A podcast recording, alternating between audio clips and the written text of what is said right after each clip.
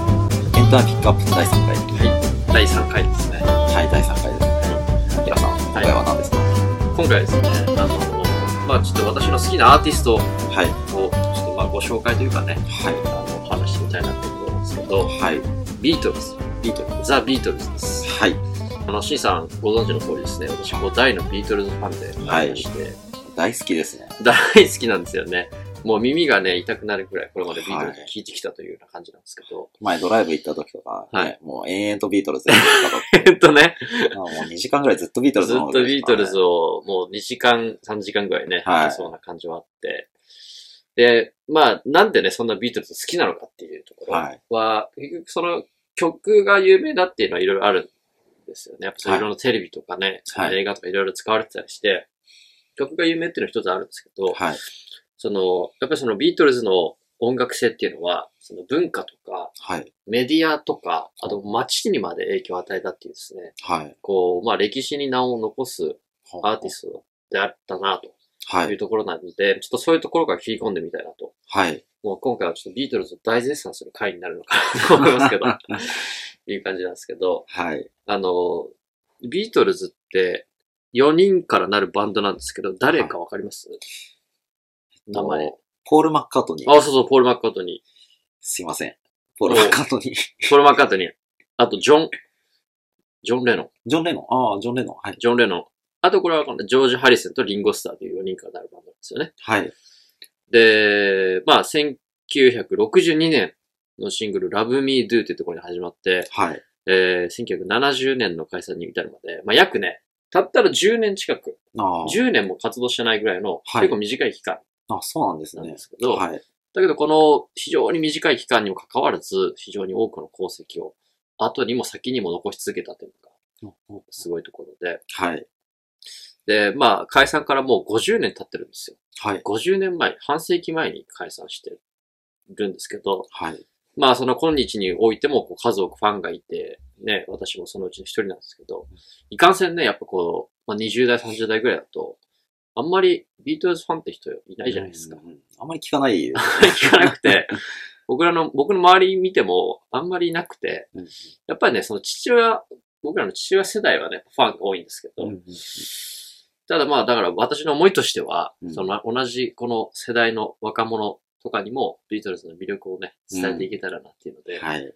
あの、この配信を通じてはい。発信していきたいなと。もう存分に語ってください。 そうですね。さあ、じゃあ、まあ今回はですね、これなぜビートルズという名前なのかっていうのご存知ですかね名前って。 い、や、全然、そうですよね。だかはら今回はちょっとその名前の由来ってところからちょっと紐解いていきたいなと思ってるんですけい。ど、はい。その、まだビートルズのそのビートルっていうのは、はい。日本語で言えば虫ですか虫、まあカブトムシ、カブトムシカブトムシなんですよね。ああ。で、あの、これちょっと脇道それるけど、去年か一昨年ぐらいにイエスタデイって映画あったの知知ってます、ああ、なんかありましたね。そうそうそう。はいこれだからその、ビートルズファンの主人公が、ある日突然、この世界からビートルズが存在しなかったらっていう設定 の、ああ、なんか雷が落ちて。あ雷落ちて、世の中の人誰もビートルズ知らない世界だったらって設定の映う画んうで、んうんで、あるシーンでその Google 検索みたいなので、はい。ザ・ビートルズって打ち込んだら、その、あのバンドのその4人の画像じゃなくて、うんもう本当のカブトムシの画像がひたすら出てくるっていうシーンがあるんです けど、ああの、だから、そのビートルズという名前の裏には、いわゆる昆虫であるカブトムシの存在ってのがあるんですそよ。うほうほうほう。で、じゃあ、ちょっとここでね、聞いてみたいんですけど、カブトムシってどんな印象を持ってますカブトムシ、虫キングとかっこいいですよそね。う、虫キングとかね、そう、虫キングとかね。 こう、なんかこう、子供の時によく撮って遊んでたっていう、ね昆虫イメのー王ジ様っていうイメージですね。そうそうそうそうそうはいまさに昆虫の王様、ちょっとこう、貴重、貴重な存在といううか、んうんかうんっこいいみたいはい。な。で、まあ、いずれにしても、どちらかといえばいいイメージじゃないですか。だけど、それで言ってみれば日本人の考え方で、はい。その、ビートルズを生んだイギリスでは、はい。そのカブトムシっていうのに対するイメージは真逆なんですよね。ほう。で、そのイギリスにおけるカブトムシっていうのは、まあ、こっちでいうところゴキブリみたいな扱いなんゴですキよ。ブリですかそう。 そのイエスタデーって映画でも、はいその出てきた写真はもう本当になんか、何、図鑑の、ああ。結構生々しいあのはい、画像が出てきて、なんかすごくこう、嫌悪感のあるような虫として扱れわれてて、はい。だからこう、家にゴキブリがいると、すごく不快なように、うんうん。イギリス人にとってもカブトムシは非常に不快な存在。へえ、あ、そんな。らしいんですよはい。だからもう取って飼って虫かごで育てるなんてのはもっと中で、ゴキブリ育てたくないですもんね。そう、そう、その感覚と同じなんですよね。ね。だから、その存在からもそもそも嫌われてる、はい。あの、カブトムシっていうもはい。のを、まあ、じゃあなんで、その、そんな虫の名前をバンド名にしたのかっていうところなんですけうんうんど、で、それは、あの、まあ、一言言うと、社会に対す対する反感っていうようなところにこう由来をしていて、はあはあはで、これ今も多少そうかもしれないですけど、そのイギリス、1960年代頃のイギリスっていうのは、あはい。えっ、と、その階級社会の色っていうのが強くあったんですよね。うんうんいわゆるこの資本家と労働者っていうの対立の構造があって、うんで、音楽って言ったら資本家が聴く優雅な音楽のみ。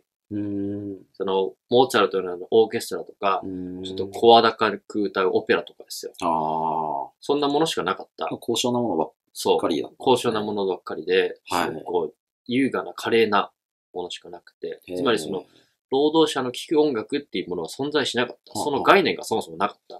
はい。えーそんなつまらない社会の常識に脳を突きつけたのがビートルズなんですよね。ああ。そうはい。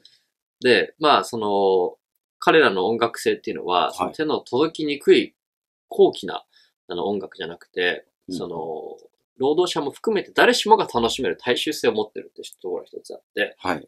だからこう、あの、たまるでね、その後期の資本家が優雅にその綺麗なそのテーブルうに、んうんうんテーブルでアフタヌーンティーを楽しんでるところに、うん一匹のゴキブリ同等のカブトムシがう、んそのテーブルをわーっと横切る。そうすると、その優雅な雰囲気ってわーって打ち壊されるじゃないですか。うんでも、その資本家たちをひっくり返るじゃないですか。と。あで、そういうこう、音楽は金持ちしか聴かないっていう常識を、あ。打ち壊すあそんな思いから、その、僕らビートルズだと命名したと。ーあー、そういう意味でビートルズなんですね。そう資本家にとっての、うん最も遠い存在であるゴキブリ である。ゴキブリみたいなビートル、えっと、そうそカうブそうそトうムシでもあって、そうそうそう。労働者にとってはもうその辺に当たり前のように見かけるようなそうですね。ゴキブリみたいな、えそうカブトムシっていうふうだなからすごくね、あの、絶妙なところをついてるというか、あすごいネーミングセンスだなとね、今だとあ。思ええいますよね。はい。でもそんな意味が隠されてたんですね。そう、そういうことなんですよね。へえ。